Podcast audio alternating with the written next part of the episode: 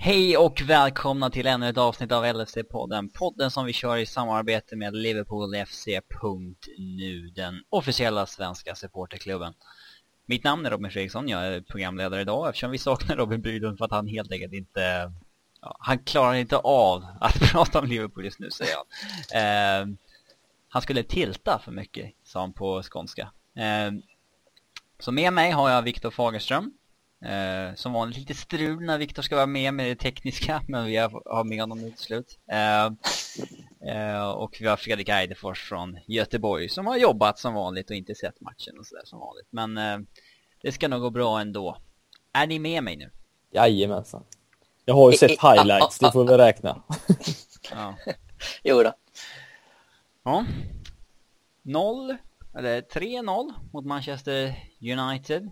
Ehm, en match där vi verkligen fruktade en förlust. Eh, vi kan ju gå till, eh, ja, startuppställningen. Vad, vad hade ni för tankar när ni såg vilket lag som eh, presenterades? Den stora bomben var ju förstås att Brad Jones hade petat Simon Mignolet.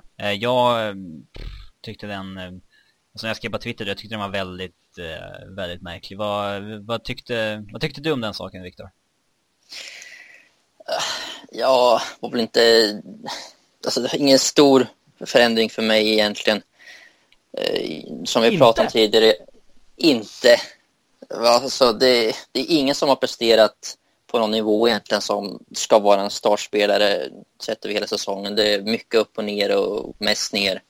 Och Minolet har ju definitivt inte liksom, visat någon förbättring under hela säsongen egentligen. Sen kan man väl alltid diskutera vilken match det är man ska göra men- sådana här byten i och så vidare. Men Men bara, om vi struntar i att det var liksom United borta, en viktig match. Han, han höll ju nollan Mm. i förra Premier League-matchen. Och Det var väl Jo, inte hans men- fel att vi torskade mot, eller kryssade mot Basel. nej, men han, det, man måste ändå se till. Han höll ju nollan mot... Ja, men det är eh, ungefär som det som att säga att vad var det, Agger hade spelat i så många matcher vi hade hållit nollan förra säsongen. Det, man kan inte bara peka ut en spelare så. Ja, men en målvaktspetning brukar ju oftast ske efter liksom... liksom nej, nu är droppen nådd när han torskar oss den matchen också. Eller så där. Inte att han är dålig, sen håller nollan en match för första gången på flera månader typ. Och sen så... Då sker en petning. Tyckte du inte att tajmingen var lite underlig ändå? Jo, men det är väl det i så fall man, alltså jag kan vara lite kritisk till i så fall, men alltså som förändringen i sig att, att låta Jones starta en match. Han skulle tydligen starta, Rodgers sa, Anders som argument, att han skulle ändå spela mot Bournemouth, så varför inte? Och Mignolet kan behöva en liten vila. Men eh, alltså, utöver tajmingen i så, så jag har, jag hade inget emot det egentligen. Jag hade ju startat honom mot Bournemouth, det hade jag gjort. Vad tyckte Ja, du, alltså- Fredrik, då, om att han... Alltså, ja, det, det var ju inte det, mitt, det jag, när jag såg startuppställningen, för jag, jag såg ju in, även trots att jag missade matchen så såg jag ju inför, det vill säga när, den här timmen innan där, när man fick reda på lite grejer, då, såg, då var jag ju igång lite, hade rast och tänkte nu ska vi se vad det är. Och när jag ser den här trebackslinjen så kände jag ju bara att Ja. Jag ska inte använda det, men fuck me tänkte jag. Herregud, vad är detta vi ställer upp? Hur, hur kan det ha blivit så här? Alltså en trebackslinje, den trebackslinjen med den målvakten, alltså det är som att vi vill förlora med, med är ju, jag vet inte, jag bara kände, nej jag skiter i den här rasten, jag går ner och jobbar istället för det var ingen idé. Men just, alltså, eh, det- har vi en målvakt som, alltså har vi en reservmålvakt som eh, gör att liksom en petning av Mignolet är legitim? Jag tycker ju att, att Brad Jones är ju inte, han är ju knappt värdig att vara reservmålvakt i vårt lag egentligen. Han, är, Nej, jag håller med. han var ju inte ens ordinarie när han var i The Championship. Alltså förändringen, om jag skulle lägga argument för den, så är det egentligen inte för att Jones är en likvärdig eller bättre målvakt eller ens liksom en nivå under, kanske två nivåer under Mignolet. Men jag skulle egentligen bara vilja ha en förändring för att få någon reaktion på laget och Mignolet kommer, Mignolet kommer ur laget lite, komma ur fokus och sen liksom få ladda om på något sätt. Det kan ju ibland vara en push som behövs. Men alltså, det gäller ju inte bara målvakter, det kan ju vara över hela planen egentligen. Så det är mer det, alltså Jones är ju helt klart en sämre målvakt än Mignolet. Så är det ju bara. Tycker ni inte att, jag kan känna så här att om vi den 15 december väljer att starta Brad Jones för att vi inte litar på Simon Mignolet i en match mot Manchester United borde inte vårt förtroende för vår målvakt vara så lågt då att en målvakt borde typ vara klar, en ny målvakt borde typ vara klar första januari ifall vi Jo, alltså kolla på konkurrenterna, alltså de har ju sin, så att säga, de vet ju vad de ska köra på i princip. Men just nu så känns det som att vi eh, slänger in vad som helst för att som Viktor sa få någon reaktion och så funkar det inte så liksom, det är som att det är slut på idéer ungefär att det är det enda som går att lösa men det är som du säger, alltså, ser det ut så här en sån här, när vi har kommit så pass långt in på säsongen ändå som vi, har, vi, som vi har gjort och inte ens har förtroende för någon målvakt egentligen. Det är ju och då ska vi tänka att vi har haft Champions League bakom oss och allt det där så det, det känns bara underligt och det är ett måste, måste egentligen. Men har, har förtroendet för Mignolet försvunnit helt från ledningen nu? Eller vad, tror ni att det här var bara en engångs engångsgrej? Att vi har Mignolet tillbaka? I... Alltså, han måste ju känna nu att, han kanske känner nu direkt efter matchen att jag kanske inte skulle ha gjort det där. Det, det vet man ju inte, men eh, det kan ju inte finnas någonting kvar för honom överhuvudtaget. För att hade jag själv hade ju bytt inför, alltså då har jag bytt i Bournemouth-matchen. Inte mot United borta, en så pass viktig match. För vi har, det har ju varit så att vi inte har vågat spela Brad Jones i vissa ligacupmatcher mot lag från lägre divisionerna till och med. Så det var ju, en, det var ju lite märkligt på det viset, tycker jag tycker. Men äh, ja, vi har sagt vad vi tycker om den saken. Vi, vi flyttar fram ett hack i banan då. Vi ställde upp med en trebackslinje som hade Dejan Lovren, Glenn Johnson och Martin Skertel i sig. The lowest of low. det är... Alltså det är, det är det är de sämsta det tre vi kan jag ställa säga, Det är det bak. sämsta trebackslinjen vi kan ställa upp med i princip. Det skulle vara om typ jag... Eh, Enrique gick ut istället för Skertel så att vi hade Glenn, ja. Skert, Glenn och Enrique vid sidan om eh, Lovren som en trea. Ja, men alltså det, men... Osako var inte ens i truppen nu utan det var Kolo tre som var försvarsspelaren på bänken. Det, eh, jag vet inte om fotbollsgudarna sa liksom att nej, så här får det fan inte vara skickade ut Ja, till och med de fick nog. en halvtimme, men eh, Kola gick in. Men eh, vad, vad, tyckte ni om det? Ja, dels de tre han valde ut och eh, eh det taktiska draget i sig att starta med en trebackslinje. Du då, Fredrik? Nej, jag... du såg inte vad som hände, men på för, förhand, vad, vad kände du i... Ja, men jag kände ju att det, det, det luktade ju byte efter en halvtimme. För att, jag menar, United har fem raka matcher som de har vunnit. Eh, de har fått igång van Persie lite. De, de, möter oss, de har ju revansch. De vet, de vill ju så mycket mer än oss redan innan matchen. Och så ställer vi upp som sagt den sämsta trebackslinjen du kan hitta i världshistorien och i Premier Leagues historia någonsin och förväntar oss resultat. Alltså det, det, liksom, det luktade byte redan efter en halvtimme och nu, jag vet att vi ska vara positiva i den här podden, i försök i alla fall, men förlorar man med 3-0 mot United när de inte ens är bättre än vad vi är, då, då kan man inte vara positiv. Så att eh, ett byte där, det var väl ungefär väntat. Kändes det som i alla fall. Ja. Viktor, vad har du för tankar om den sättet vi satte upp försvaret? Eh, vi hade ju två wingbacks också då med Moreno och eh, ja, ja. Så wingbacksen, alltså, om man ska bara börja med formationen så Ja, jag har inte så mycket emot en trebackslinje. Nej, inte jag heller. Det var skönt att komma ifrån det jäkla 4-2-3-1. Och alltså, försvars, försvarsmässigt i, liksom i stort, utöver målen så är det inte så, så dåligt egentligen. Om man ser över 90 minuter. Alltså de lägena vi, vi missar så liksom, då vart det ofta mål. Och ett var, var liksom offside så ska inte vara mål men mm. det alltså back, är ju inte rolig. Och alltså man såg ju Kolo var ju enkelt den bästa av de tre fast han kom in efter en vad det nu var, 20 i halvtimme sådär. Ja. Och det, det är synd att vi fortfarande har Skertel och Lovren i ett start mitt lås där. Sacco var ju som sagt inte ens i truppen. Tror att han är helt borta i januari eller vad händer? Det är svårt. Alltså, Rodgers prioriterar ju verkligen inte honom när han har varit frisk ens en gång. Och det var ju väldigt konstigt här innan eller under skadan när han lämnade Anfield innan matchstart. Och man undrar verkligen nu, alltså, vad har Rodgers för val om Lovren fortsätter underprestera så här mycket? Skertel har ju också underpresterat. Kolo har ju varit ganska bra i alla fall. Alltså, han måste ju fortsätta testa och komma fram till någonting. Och han kan ju inte lämna Sako eh, utanför truppen hur länge som helst. Och man hoppas ju, vi är väl två av de som hoppas mest på att han ska ta sig in i truppen igen. Till och med Bylund har ju skrikit efter att Sako ska in i Ja. startelvan. Då har det gått långt Ja, alltså. då är det såhär, ja men bara nej. Ju alla har fått chansen att misslyckas sen dess, men eh, Det är väl det vi kräver helt enkelt. Det krävs ett, eh, ett fruktansvärt dåligt försvarsspel för att få in våran bästa mittback. Det känns ju också rätt lovande.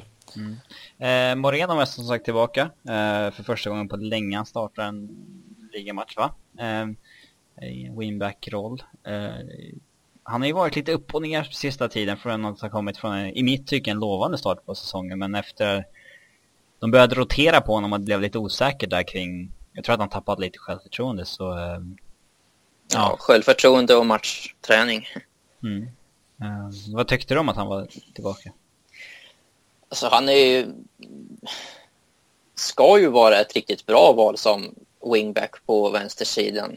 Det, det bör ju passa honom väldigt bra men det kändes som att han var ganska ovan vid positionen och gick upp när han kanske borde ligga kvar för att det vart kontring och liksom, han gick liksom lite fel lägen när han valde att stanna kvar och när han valde att gå upp och det såg vi ju inte minst på deras 1-0 mål. Mm. Så att eh, det hör väl lite ihop med det vi, har, det vi sa, matchträning och dåligt självförtroende som resten av killarna i laget. Men eh, alltså, det är ju helt klart vår bästa vänsterback. Och den vi... Ja, alternativen mitt, i mitt, är- Alltså Enrique ska ju aldrig spela före honom egentligen om man ser till en framtid. Nej. Så är det alltså, för- oavsett, alternativen alltså- är ju värdelösa så att det är ju... Ja, och även om Moreno inte alls har varit bra på senare tid så är det han som ska spelas in i mitt tycke. Ja, absolut. Vi bara väntar tills vi får se en försvarslinje av eh, Moreno, Sacco, Kolo och Manquillo ungefär va? Ja, Alla de tillsammans. det vore fint. Ja. Vi kan ju drömma. vi kan ju drömma ja. Det är snart jul Ja, men på andra sidan Henderson var lite samma sak tyckte jag. Han hade också svårt att veta hur långt han skulle gå. Han kände som att han la lite för mycket fokus på defensiven och läste att han hade ganska dålig passningsprocent mot vad han brukar ha. Och, men, och det är ju förståeligt också. Men alltså, i princip så de, det är två spelare som ska kunna göra de rollerna bra egentligen. Ehm, Lukas gick ut för första gången på länge. Han har ju spelat senaste matcherna. och- men vi fick inte se Emre Can gå in, utan det blev Adam Lallana som gick in istället för, för start för första gången på länge. Han sägs ju ha haft någon revbensskada som har påverkat hans eh, möjligheter att spela väldigt mycket tydligen. Eh, vad tyckte du om, om det skiftet? Vi fick ju ett mittfält då med Allen, Coutinho och Gerard och ja, Lallana låg väl bakom Sterling. Alltså man vill ju ha in Chan nu, alltså för Gerard visste vi skulle spela. Det är ju mot United. Och han var ju katastrofalt dålig. Och Allen har ju, som har spelat lite mer regelbundet, har inte alls varit någon stjärnlirare på mitten. Han har haft några bra perioder, men inget att få lita på egentligen. Och, alltså mot United med Fellaini och så vidare, så ganska tröga mittfältstyper, men ganska mycket power. Så så vill man ju ha in någon som kan matcha det och Chan, hans löpvillighet och styrka hade jag verkligen uppskattat på mitten. Tänk då hans hunger också att vilja visa någonting tillsammans med. Alltså, det känns som att det hade varit en perfekt match att sätta in en sån spelare som vill bevisa något som kan matcha upp och helt enkelt skulle kunna köra över deras mittfält när han i, i power alltså. För att kollar vi mot Chelsea i, i början av den matchen, alltså sättet han tog sig an deras mittfältare, det var ju liksom... Ja, helt respektlöst. Ja, det är Det spelar ingen roll att det respektlöst, var precis. Premier Leagues bästa in i mitt fält. Han körde bara. Ja, och det är lite det, det som, jag, som jag sagt, vad är det som behövs för att få in en sån spelare? Det är ju exakt vad vi behöver just nu. Och även fast han är lite oslipad i vissa, i vissa situationer och det kommer vi, så är det ju med många av våra unga spelare, men just nu så vill, vill, när han spelar så visar han ju någonting som ingen annan visar, det är ju vilja.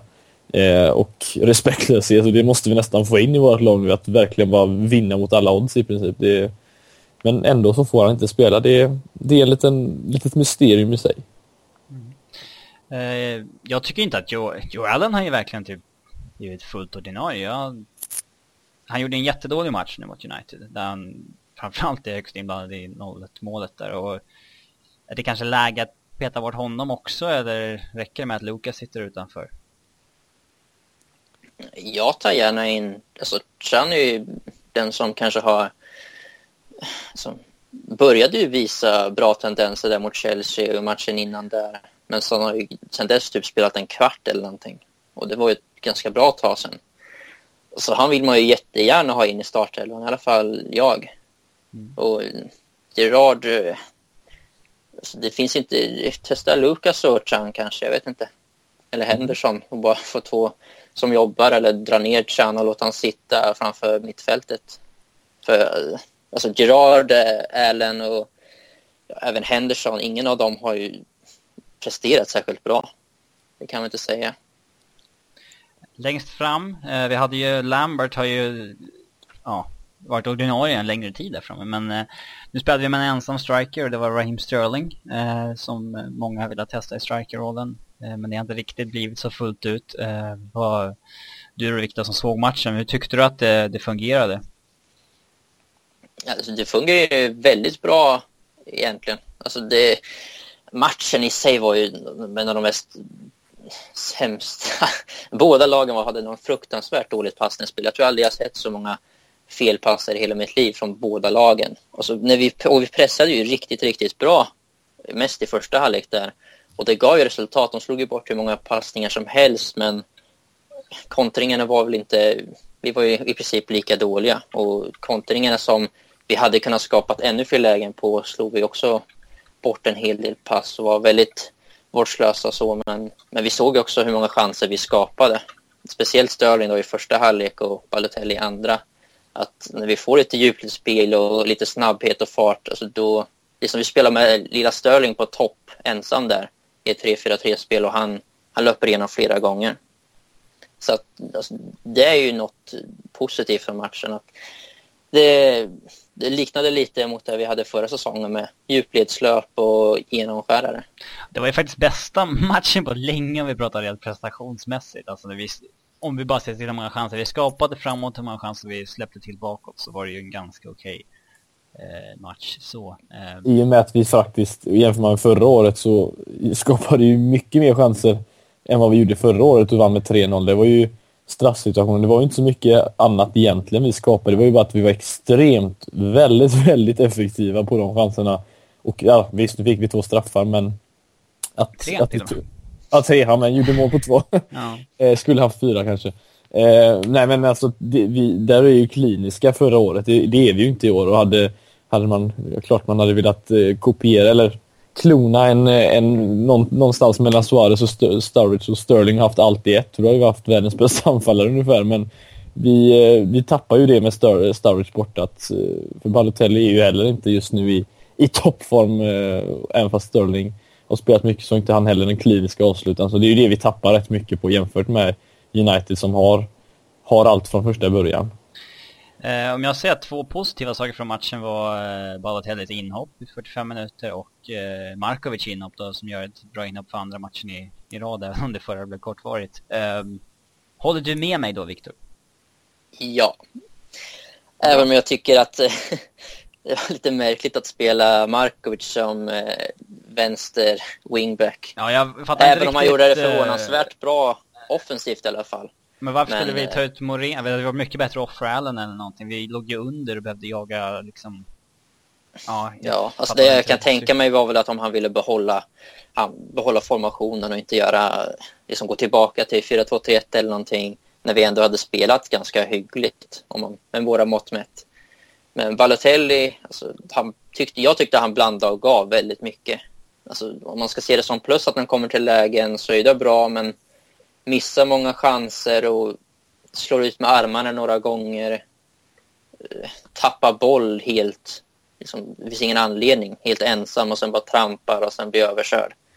Så väldigt upp och ner för mig, men det är ju helt klart bättre. Alltså, sådana saker som gäller med Sterling, det är helt klart bättre att de att de kommer till chanser. Vi, några, alltså när Markovic tar bollen på egen planhalva, löper förbi en, två spelare och slår den där fantastiska djupledsbollen till Balotelli och han, de Gea kommer ut och räddar. Visst, alltså, det vill man ju se.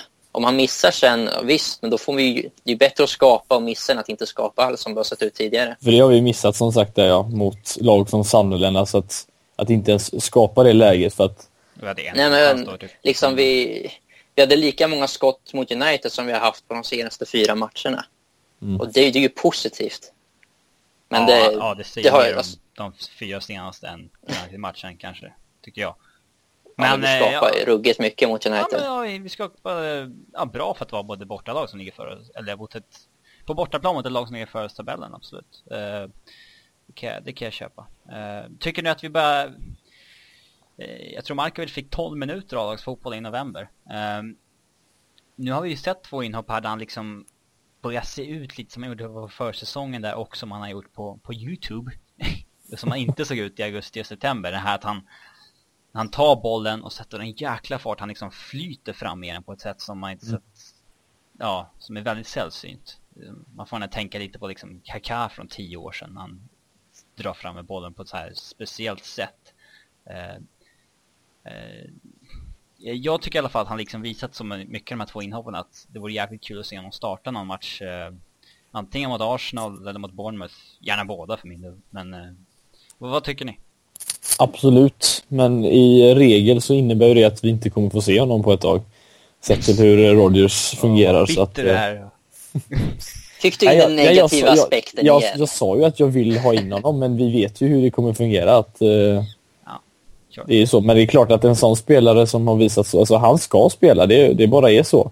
Det är, och som du sa, det, det är lite det vi har saknat, är att ta initiativet helt enkelt och driva fram bollen. Men tappar han bollen så är han inte sämre än någon annan utan det är bara att köra om. Liksom. Det är, kollar man på världens bästa spelare så gör ju de om saker trots att de misslyckas. Det är ju det Suarez var bäst på. Han, trots att han aldrig kom igenom på vissa ställen så skulle han gå igenom och göra det. Och till slut lyckades han och med Markovic har vi väl samma typ där att han kommer med förr eller senare att, att lyckas och då kommer vi få utdelning möjligtvis. Uh, ja, har ni något mer ni vill säga om United-matchen eller? Vi hamnar väl, eh, vad blir det, 10 poäng efter dem i tabellen nu. De känns ganska svår, svårfångade. Jag önskar att vi hade en de Gea i mål. Ja, fasen.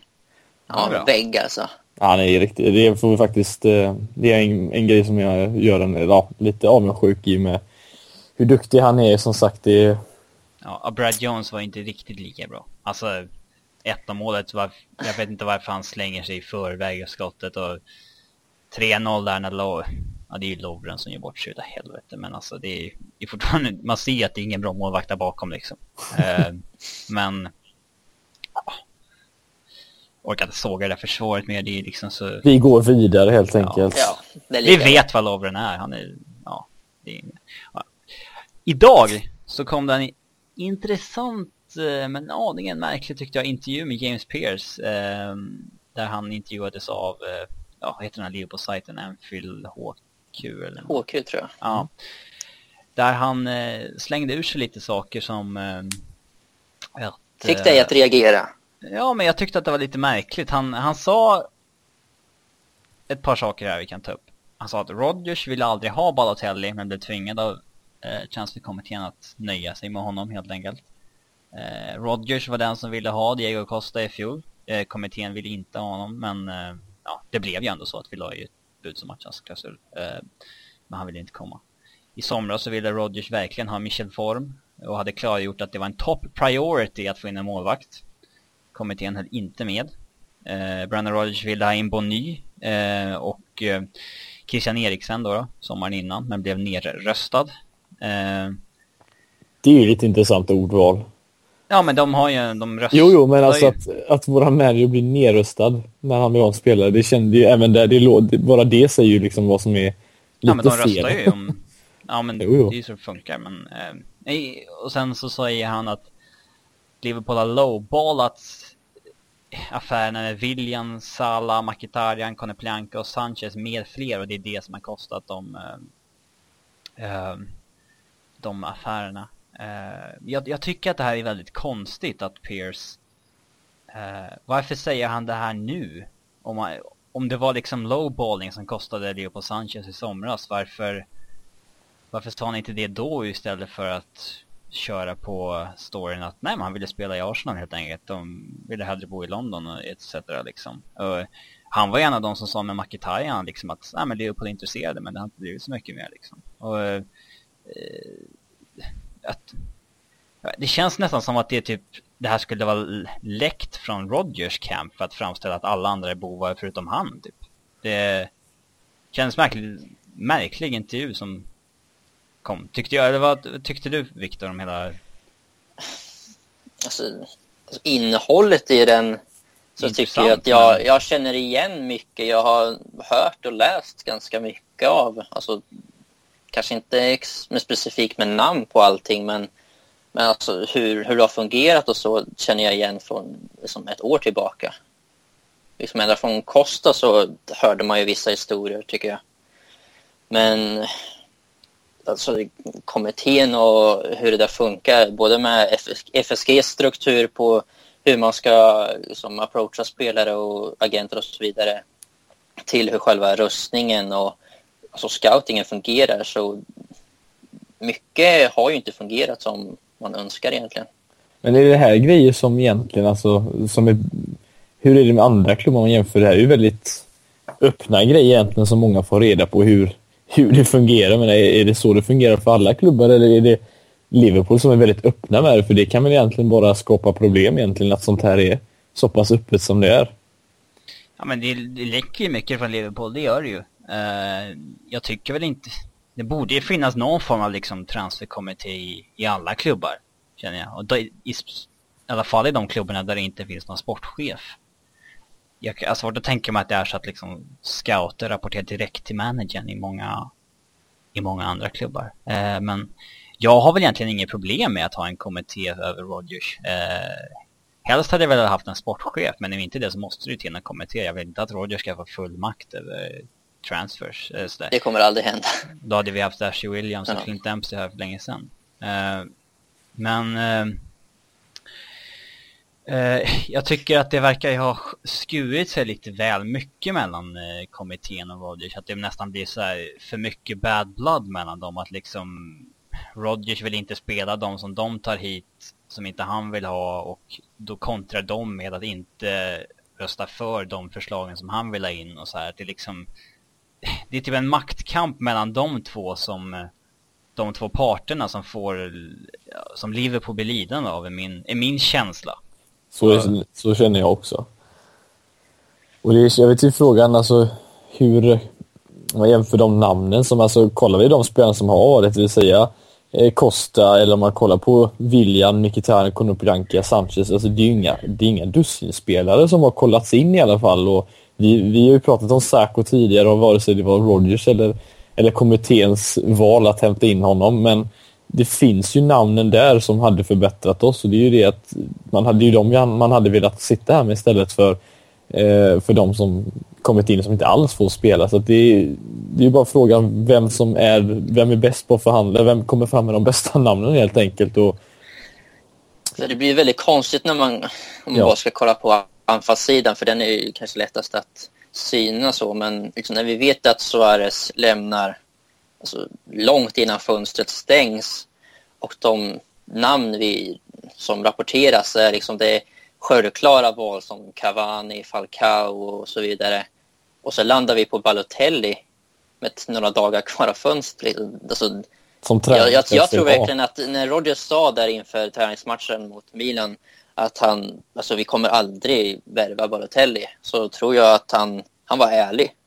Han ville inte ha honom och han trodde aldrig att vi skulle behöva vända oss till ett sånt nödval. Liksom det är SOS-samtal några dagar kvar av fönstret. Liksom det, det ska aldrig få dra så långt. Och, alltså, vart är scoutingen? Det kan ju inte vara så att man ska gå efter antingen fyra världsklass strikers eller till Balotelli som inte managern vill ha.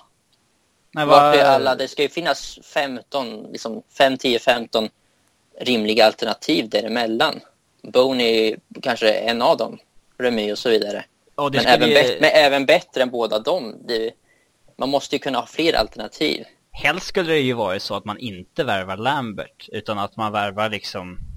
Alltså när Suarez lämnar så värvar man två strikers som liksom Mandzukic skulle ju inte kunna ersätta Suarez själv. Men tar man in Mandzukic och Bony till exempel, då har man ju liksom ja, skapat sig en bredd i alla fall på anfallssidan. Ja, man, man väger upp det lite. Ja. Men nu när vi tog in Lambert så tidigt så blir vi beroende av att den andra anfallaren måste få någonting jätte, jättebra. Och när de bra anfallaren tackade nej, då hamnade vi i en jäkligt kärvig sits. Eh, jag tycker fortfarande, jag kan, jag kan fortfarande inte klandra dem för att det blev Balotelli då, just då. För då var det liksom, ja vad var det, en vecka kvar på fönstret. Nej, någonting var ju alltså, vi var ju tvungna att ha någonting och jag tycker, alltså även på, fast Balotelli inte har varit någon eh, succé direkt så alltså, jag var inte alls helt emot eh, den värvningen. Nej, jag, jag sa ju då att jag mycket, mycket, mycket hellre hade gått Falcao, men han har inte varit någon hit heller. Eh, ska man ju väl säga. Eh, men det, alltså, det är ju själva grejen att, eh, att vi går en hel sommar utan att få någon av dem vi går efter som, som till 100 procent verkar vara liksom världsstjärnor eller Balotelli med någon, några dagar, veckor kvar av fönstret och som inte managern vill ha. Det, det måste ju finnas spelare Rogers kan tänka sig som de har diskuterat under sommaren som man skulle kunna tänka sig att bjuda på.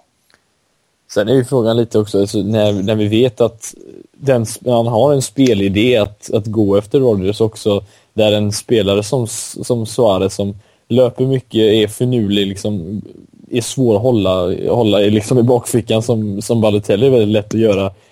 Är, hur, hur bra är scoutingen på att hitta? Ni vet att det finns inte många spelare som är exakt som Suarez, det finns egentligen ingen egentligen, men att, att hitta någon spelare som är likvärdig i så fall, för att jag kan ju bara känna själv att jag hade ju hellre föredragit en spelare som är sämre men passar in exakt på den typen av spelare som vi behöver än att hämta in någon bättre som ja, inte alls funkar. Det är väl lite så bara det med Balotelli att som jag har sagt tidigare med Alexander Lacazette som jag har nämnt ganska mycket tidigare. En spelare som är väldigt lik Rodgers men hur stor, hur bred är scoutingen när man inte lyckas hitta någon som är likvärdig? För det måste ju ha varit, eh, varit med på kartan också när man ska hitta en, en ersättare. En annan sak jag tyckte var, eh, hela den här intervjun var ju vinklad så bevisat liksom att eh, det här är det som kommittén har fuckat upp typ. Och eh, ja, Rogers hölls ju inte ansvarig för någonting egentligen. Men när det kom till Diane Lovrens namn i den här intervjun så var det att ja men det var logiskt just då, otur att han har varit i så dålig form, bla bla. Så då fick man ju känslan av att okej okay, den kan de inte, den, den kunde de inte kasta på kommittén i alla fall utan den, den kom från någon annan. Vi kan ju gissa vem det var som ville ha honom då. Uh, men ja, vi, vi går vidare. Vi kan ju länka den här uh, radiointervjun med Pierce, den är en halvtimme lång på vårt uh, Twitterkonto om ni vill uh, om ni vill lyssna på den. Uh, vi har Bournemouth på onsdag. Jag blev lite chockad när jag såg att de var serieledare i Championship. De har gått som tåget. Ja, det är visserligen bara som vanligt i Championship så är det väl sex poäng ner till sjunde platsen. Liksom. Men de leder till Championship på onsdag. Vi, jag vet inte vilken vilken runda det är i, i ligacupen. Men eh, hur mycket, hur starkt lag vill ni se på, på onsdag? Eller hur starkt, vilka vill ni se? Vi, vi ja, vill skilda tolkningar på vad som är starkt och inte. Jag hade ju tyckt att det var ganska ja, men Jones starkt. kan vi ju... Jones kommer ju starta, det har ju Rodde sagt för. Det kan vi. Men eh, jag skulle samma maskin då. Eh, Mankio 3, Sako, eh, Henderson, Chan, eh, Allen eller Lucas. Det, alltså det Lucas kanske förtjänar att få komma in i laget igen. Allen har ju som sagt inte rosat marknaden. Moreno vänster. Eh, eh, eh. och sen Coutinho bakom Markovic och Balotelli. Sterling kan väl få vila lite. Jag är väldigt inne på att se Markovic som tia bakom Balotelli i alla fall. För det är bara på grund av den där aktionen. Uh, men uh, innebär, tror ni att de som startar nu på onsdag inte kommer starta mot Arsenal på söndag? För den matchen får vi ändå se är mycket viktigare. I alla fall några av dem. Uh, det tror jag. Okej. Hade du inte något mer att tillägga? jo, eh, alltså jag tror att, eh, som du sa med Markovic, att visar han tillräckligt bra till exempel att eh, mot Bournemouth där, vilket jag hoppas också att han får spela, så tror jag att han, han har väl en väldigt stor chans att få spela mot Arsenal dessutom. Men det är ju spelare som Chan då, som vi har pratat om tidigare, som vi möjligtvis hoppas få se och Sako hade varit fruktansvärt roligt att få se igen. Men eh, vi vet ju fortfarande att är man utanför truppen idag så känns det som att ja, eller jag vet inte om det är en lång väg därifrån till, till att få starta mot Bournemouth trots det dåliga försvar vi har haft. Men eh, det är ju Markovic framförallt som jag tror kommer kunna få spela absolut båda matcher. Men eh, Gerard lär vi väl kanske inte få se. Uh, hur är det i den här turneringen? Är det här det blir uh, omspel vid kryss? Eller? Nej, det är den här som det blir förlängning av straffar. Ja, precis. Ja, okay. uh, vad, vad, vad, vad, tror du om utgången då? Det... Ja, det, det, är ju på bort bortaplan blir det väl, ja. ja det det. Eh, vilket gör det ännu jobbigare för att det, återigen när du möter sådana här lag så, så vill ju de alltid så mycket mer nästan att de, de vill ju slå ett, ett Premier League-lag. De vill framförallt slå Liverpool som är ett stort lag, det är vi fortfarande, men en stor klubb kanske vi ska säga. Eh, så att ja, utgången där det känns ju rätt jobbigt för att jag tror att de eh, leder man Championship och möter ett sånt lag så kommer man verkligen vilja vinna och eh, det känns ju inte som att det är Liverpools fördel just nu. Mm. Eh, Viktor, vad tror du om utgången mot Bournemouth? Det bör bli tufft. Det bli mycket fysik. jag, jag kan tänka mig att det blir, det blir tight. Jag tror inget lag vinner med två mål. Så eh, kan vi hoppas på att vi tar en knapp 2-1-seger.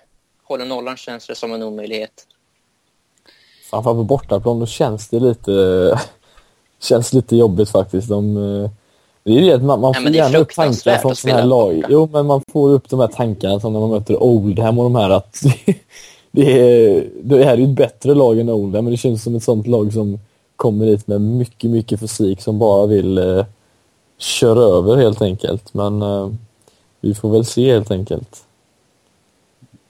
Hur... Eh, Vad har de för spelare? Har de några kändisar i, i laget eh, där? Jag vet, de har, jag vet inte, har de kvar Tocca Loranti som de köpte från Malmö? Han var ju deras stora, det var ju deras rekordvärvning när de, när de tog in honom. De har ju Arthur Bork. Bork, ja just det. Dan ah, Gosling. Han var ju en, eh, han var ju liksom en Gosling har väl sänkt oss i cupsammanhang förut när han spelade ja. Everton. Stolpe ja. in en volleyskott. Eh, men eh, Bork var ju en han var en pålitlig målvakt i, i Southampton i fjol. Han var ju riktigt bra. Ja. Eh, gamla godingen Ian Hart som vänsterback också. Brände straff i eh, Stanislas. 02. Eh, Tokelorante är kvar. Ja, det är en, det är en lurig jävel. Han, jag vet inte alls hur han har varit efter att lämna allsvenskan, men det var ju en kille som hade vissa kvaliteter som stack ut extremt på den nivån kan man säga. Eh, eh men om vi om, om vi torskar på det här, eh, vi säger 0-3. Eh, vad, vad händer då? Tror ni att det liksom skulle sätta en enorm press på Rodgers inför Arsenal-matchen eller skulle folk vara liksom, oh ja, skönt att slippa den kuppen? Eller som läget är nu så tror jag att det skulle liksom kasta ganska mycket tändvätska på brasan om vi säger så. Ja, det beror på lite jo. vad han ställer upp med för lag kanske också. Jo, men jag tror alltså många, det känns som många sitter och väntar på en anledning för att skicka liksom ännu mer liksom, påtryckningar på Rodgers. Att, liksom, att han ska bli sparkad. Det, ja, det är inte svårt för... att hitta lite anledningar. Nej, men eh, vissa är inte rädda för att trycka på lite extra. Så alltså, det skulle, bland fanbasen skulle det definitivt bli, bli hårdare tag. Men alltså, det är ju en stor vecka framför oss om vi säger så. Alltså 3-0 United och sen förlust emot Bournemouth och Arsenal skulle ju... Alltså det blir ju bara svårare och svårare att vända på det här. Så är det ju. Du då Aida, om vi torskar mot Bournemouth, hur ledsen blir du då? Inte jätteledsen. Nej, jag, jag, jag blir snarare, snarare bekymrad. Nej, jag blir snarare rädd skulle jag vilja säga. Rädd? Rädd blir jag. Okej, okay, jag, jag skulle väl känna att ja, ganska skönt att slippa den kuppen. I synnerhet nu när vi fick en annan kupp att spela efter, efter nyår. Eh, jag, jag känner mer att det, alltså, att det är Alltså, det är viktigt för laget i sig och ja. alltså för hela laget, klubben och, och fansen och allihopa som har någon connection till Liverpool att alltså, få lite medvind och kunna andas ut i en dag i alla fall innan man börjar fokusera på Arsenal-matchen. Alltså en förlust till. Alltså spelarna, det finns ju en gräns, alltså till slut så, så tappar ju de förtroendet också.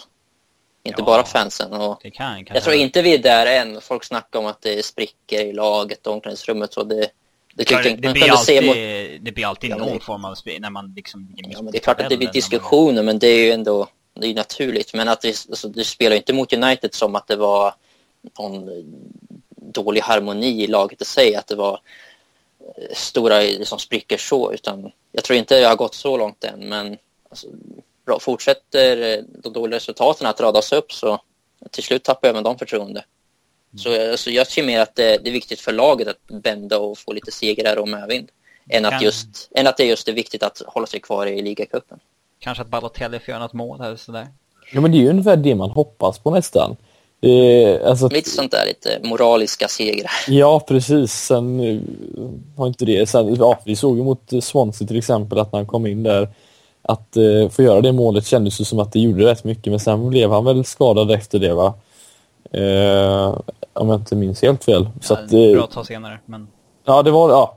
Men att han fick in ett mål känns ju som att det hade det, att det hjälper på något sätt i alla fall. Det, nu har det jag jag tror att det måste vara i någon större match för att det ska hjälpa honom. Alltså han har ju haft ja. de här målen mot Ludogorets och mot Swansea. Att det liksom, ja. Hade han gjort... Så också det viktigt att det är en, alltså, mål när vi vinner. Ja, alltså, liksom, ja. Sätter, sätter Lovren den där uh, målet på, i 95 eller vad tusan det var och sen gör de mål direkt efter och vi åker ut på straffar. Liksom, det kommer inte hjälpa honom för fem öre. Det, alltså, det måste ju, man måste ju kunna ta med sig det positiva och det, det blir svårt om, alltså, om det blir en förlust. Mm. Uh, om vi tar Arsenal då på söndag, vi kommer inte, vi kommer inte spela in en ny podd efter Bournemouth. om det inte blir någon enorm match. Uh, men uh, om jag säger så här vem, vem står i mål, tror ni? Mot Bournemouth? Nej, Arsenal. Mot Arsenal? Mignolet. Ja, Mignolet. Du, vad tror du? ja, ja, ja. Ryan Enrique. Nej, jag, jag, tror, jag tror Brad Jones står då. Så har vi en ny målvakt i januari kanske. Får se då. Ja, vi får se. Vågar du betta om en tusenlapp? Nej, jag är inte säker på det. Ja. Eh, vad vill ni se för, för lag i övrigt då? Om vi, vi drar en snabb elva eller någonting. Några namn ni vill se.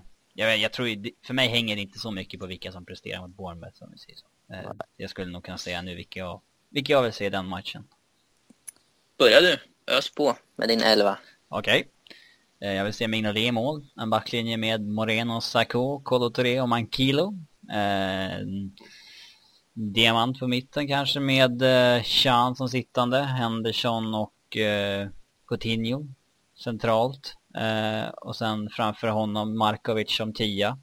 Eh, Balotelli och Störling längst fram. Mm. Det är taget. Det tar vi. Notera att det inte fanns någon Steven Gerrard. Men, eh, Nej, vi hörde detta. Ja. Men alltså, fatta kul det vore att se ett sånt där mittfält en gång. Chan som sittande, Henderson, Coutinho och sen Markovic framför som... Ja, ja men alltså kollar man på det här laget, främst på mittfält och anfall så är det ju, det är ett Rodgers-lag. Ja. Det är som rörlighet, eh, snabbhet, eh, alltså teknik, eh, lite flair, eh, kreativitet.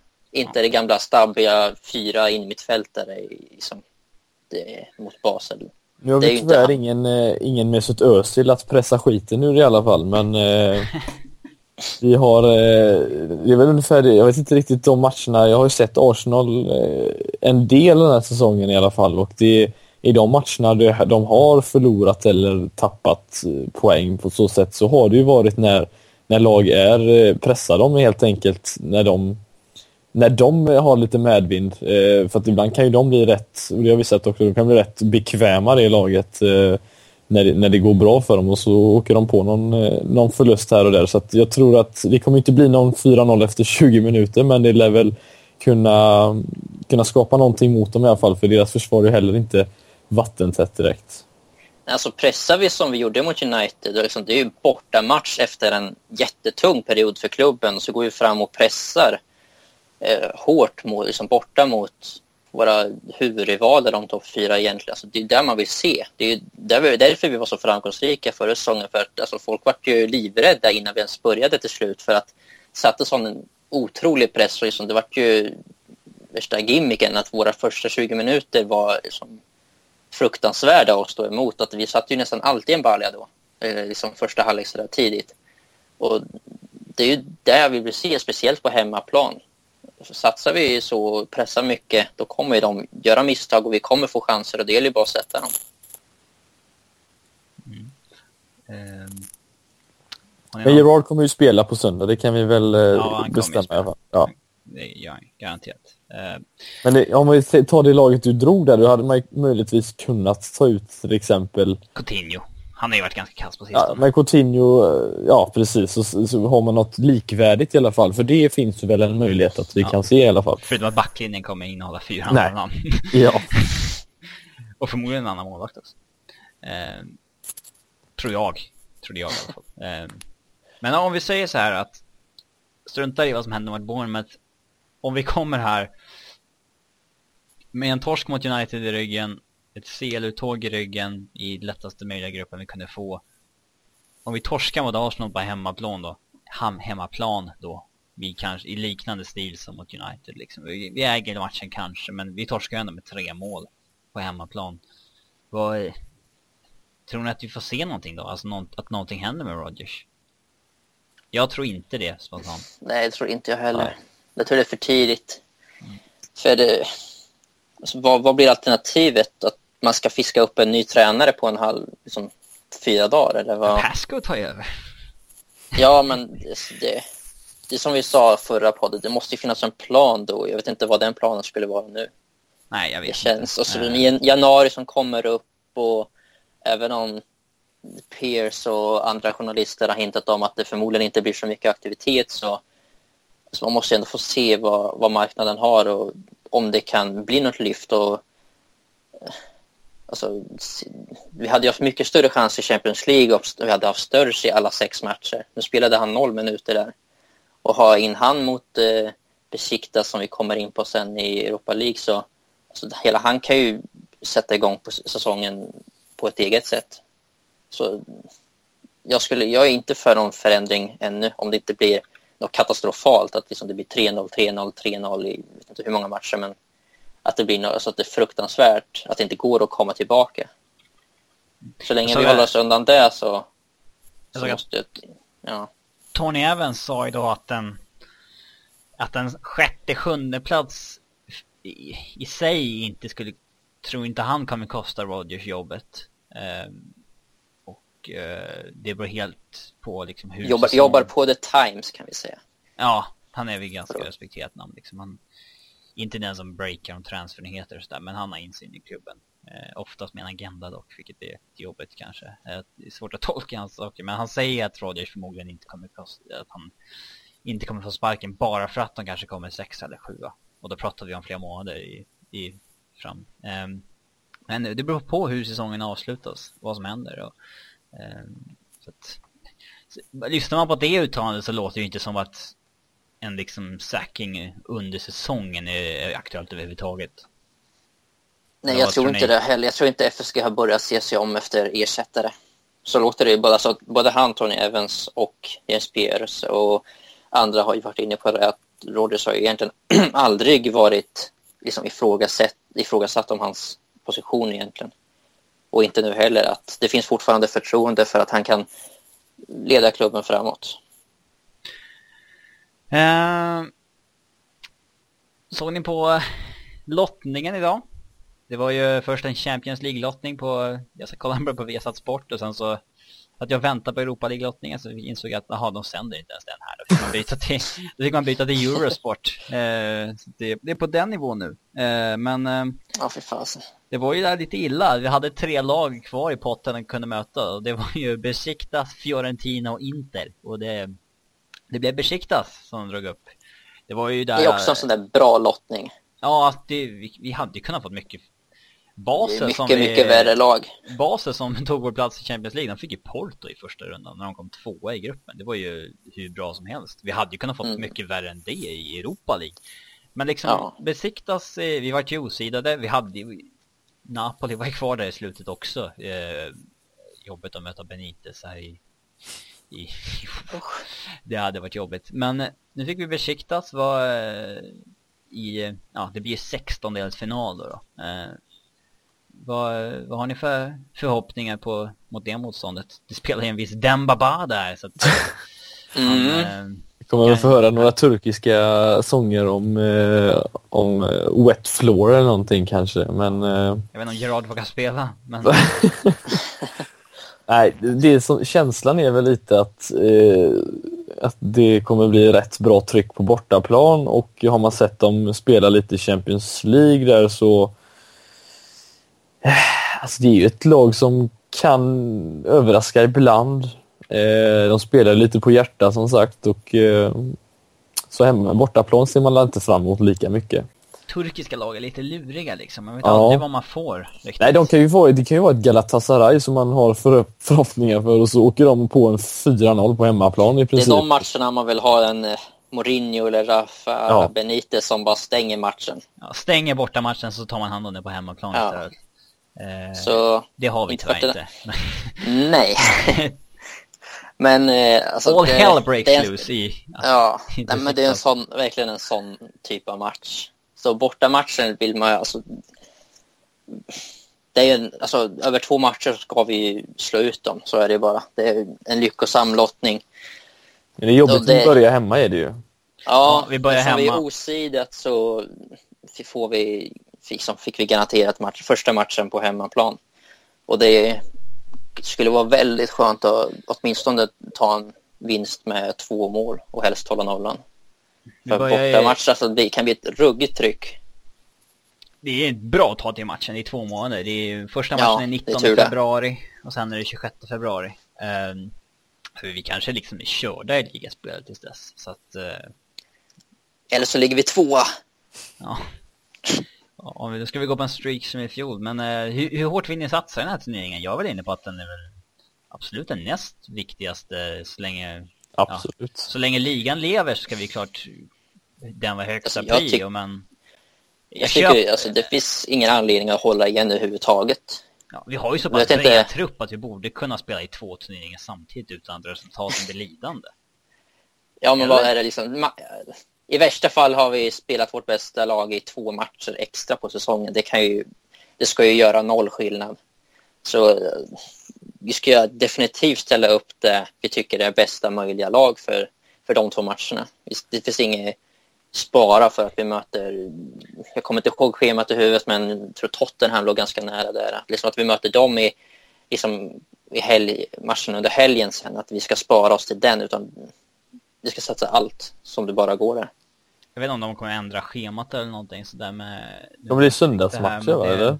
Ja, vi har ju Tottenham, eh, eller vi har ju Besiktas, eh, Southampton Besiktas så att säga. Vi spelar torsdag, lördag, torsdag. Och då är det lördagsmatchen då mot Southampton. Den lär ju flyttad till söndag då, antar jag. Eller måndag. Eh, ja, möjligt. Eh, Så Sen- förstör allas resor i princip. Och sen så har vi City dagarna efter det. Eh, och det är ju ingen match där vi förväntar oss ta poäng i alla fall, tror jag. Eh, men eh, vi ska i alla fall ge järn till första omgången, se vad som händer, vilka lag är kvar. Och det är många bra lag kvar i den här turneringen. Det kan ju faktiskt bli några riktiga Mm. stormatcher. Eh, Ja, det, är- alltså, det är samma sak där. Alltså, man vet ju inte hur läget kommer att se ut då i klubben och laget och på tränarposition och så vidare. Men alltså, det är viktigt att vinna alla matcher man spelar. Alltså, är man Liverpool och speciellt när man är inne i en dålig svacka, att liksom få vinster så alltså, det, det kan ju verkligen lyfta laget, speciellt i sådana här cupmatcher. Även om det inte är en eh, onsdag kväll liksom, i Champions League så det är ändå slutspel nu. Det gäller ju, alltså det är utslagningsmatcher allihop Syns vi i Warszawa på finalen? mot Everton hoppas vi. Ja. Ja, Det ska bli kul att följ, sitta och följa Lund, Backe och Brolin på torsdag kväll eh, klockan nio. Det, Ja. det ser vi fram Super emot. live eller vad är det? Ja, Hashtag superlapp. Hoppas det kommer... Vårt mål borde i alla fall vara att det kommer en DVD i slutspåret med Road to Warszawa. Ja, Det hade varit kul att ha haft något liknande som vi hade där med eh, Europa League senast när vi spelade när vi kom... När Det vi gick åkte ut. långt ju. Vi gick åkte Ja. ut i semin va? Ja, I förlängningen där semin. ja. Något sånt hade ju varit kul att sett faktiskt för att den säsongen var vi ingen hundraprocentare heller direkt. nej. Nej. Det var ju Diego Forlanda som gjorde mål i förlängningen. Uh, Alberto Så- Aquilani gjorde Tack ett- vare världens sämsta regel. Ja just det, det var då bortamål helt plötsligt gällde i, eh, i förlängningen. För, Ja. för, jättekonstigt. Eh, så brukar det ju inte vara. Men det är, så är det väl inte längre hoppas jag. Det är, Jo, jag tror det va. nej men lägg av. De, jag tror de till och med rus, rustade ner den, att byta den regeln. Men då är det ju mycket bättre att börja hemma. För ifall det blir spel efter 90 i match 2 så är det ju bättre att vara på bortaplan. Ja, absolut. Ja, det är Yay! skitkonstigt. Men jag tror är ju det- också som sagt att då är det bra att du att börjar den är hemma. Nej, ändå inte. För det är mycket roligare att spela på ett resultat.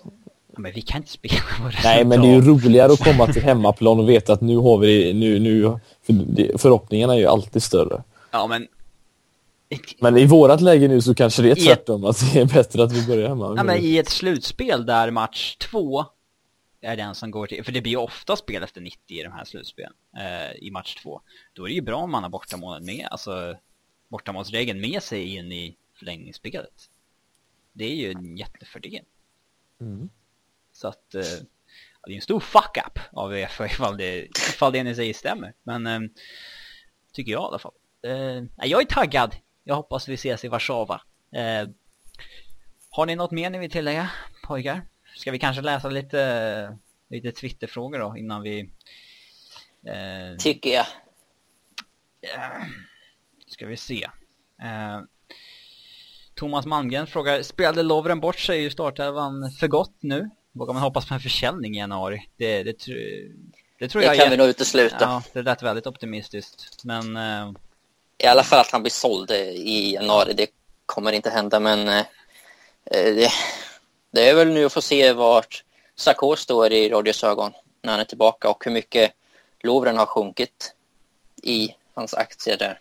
Han har ju varit så här dålig förr Lovren utan att bli petad så att det är ju inget jätte... Jo, men vi fick ändå se någon sorts petning, petning och in med Kolo där ett tag. Mm, men nu Så, är han ju eh, tillbaka i alla fall Lovren så att... eh, ja, Mm. vi, vi, får, vi får se men jag, han har ju inte spelat bort sig för gott. Det, det kan vi lova.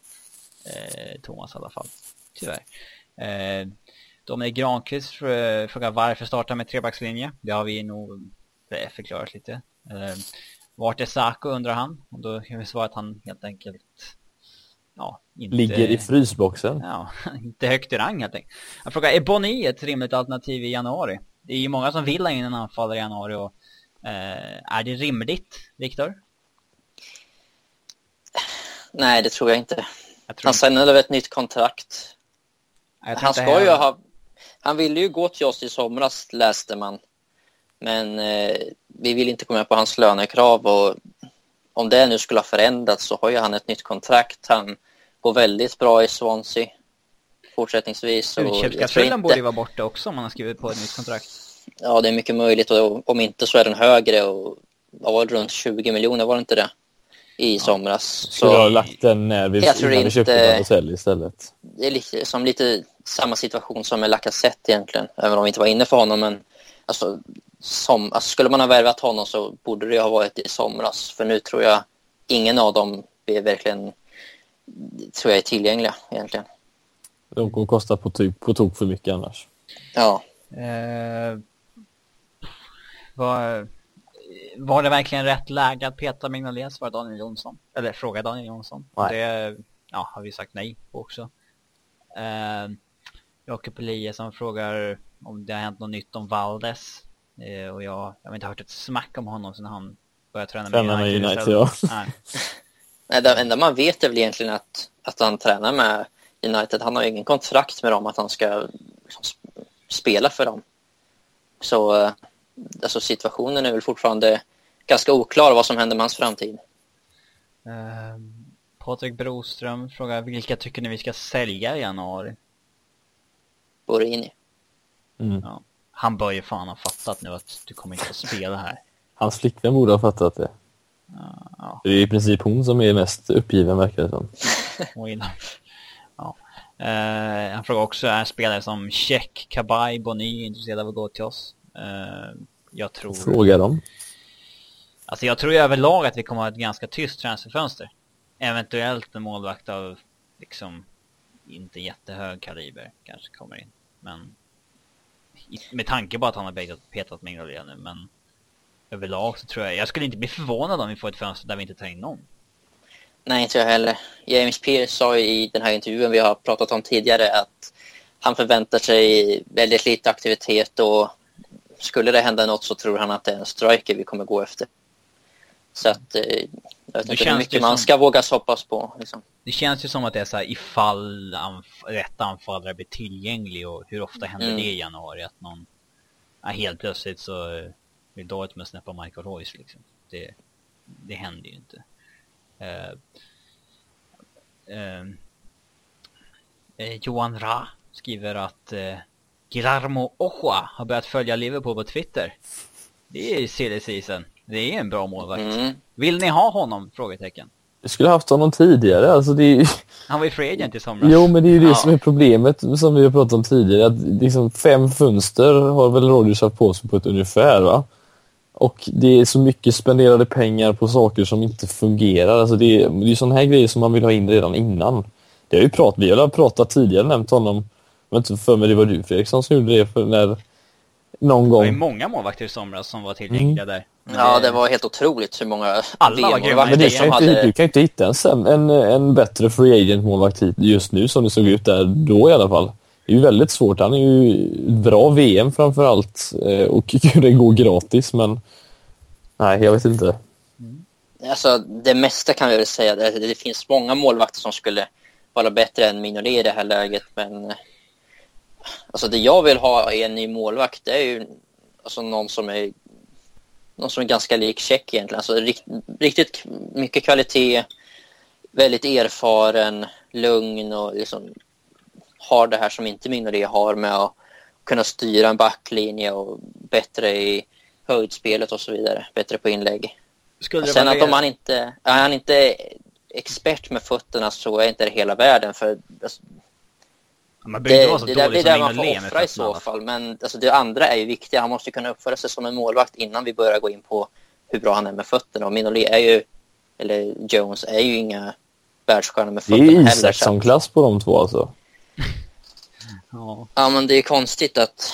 Rekryteringen Alltså- av Mignolet är ju konstig från början. Det är ju inte alls en sån målvakt vi vill ha i vårt spel och det de har, vi har hört ju, ja ända sedan han kom om kritiken om att han måste styra och ställa mer och att eh, Liverpool lider av att hans spel med fötterna är så dåligt att de har tvingats ändra liksom hela sin uppspelsfas och så här liksom att vad fan köpte ni han för då? Han är ju inte bra Ja, det känns som man han är- börjar, man köpte honom sen direkt vill man ändra. Du gör så här istället. På Ja, fyra liksom, han- han stora punkter liksom. han är inte en sån målvakt. Han är en renodlad reflexmålvakt som inte alls är den här Nej. Ja, jättekonstigt.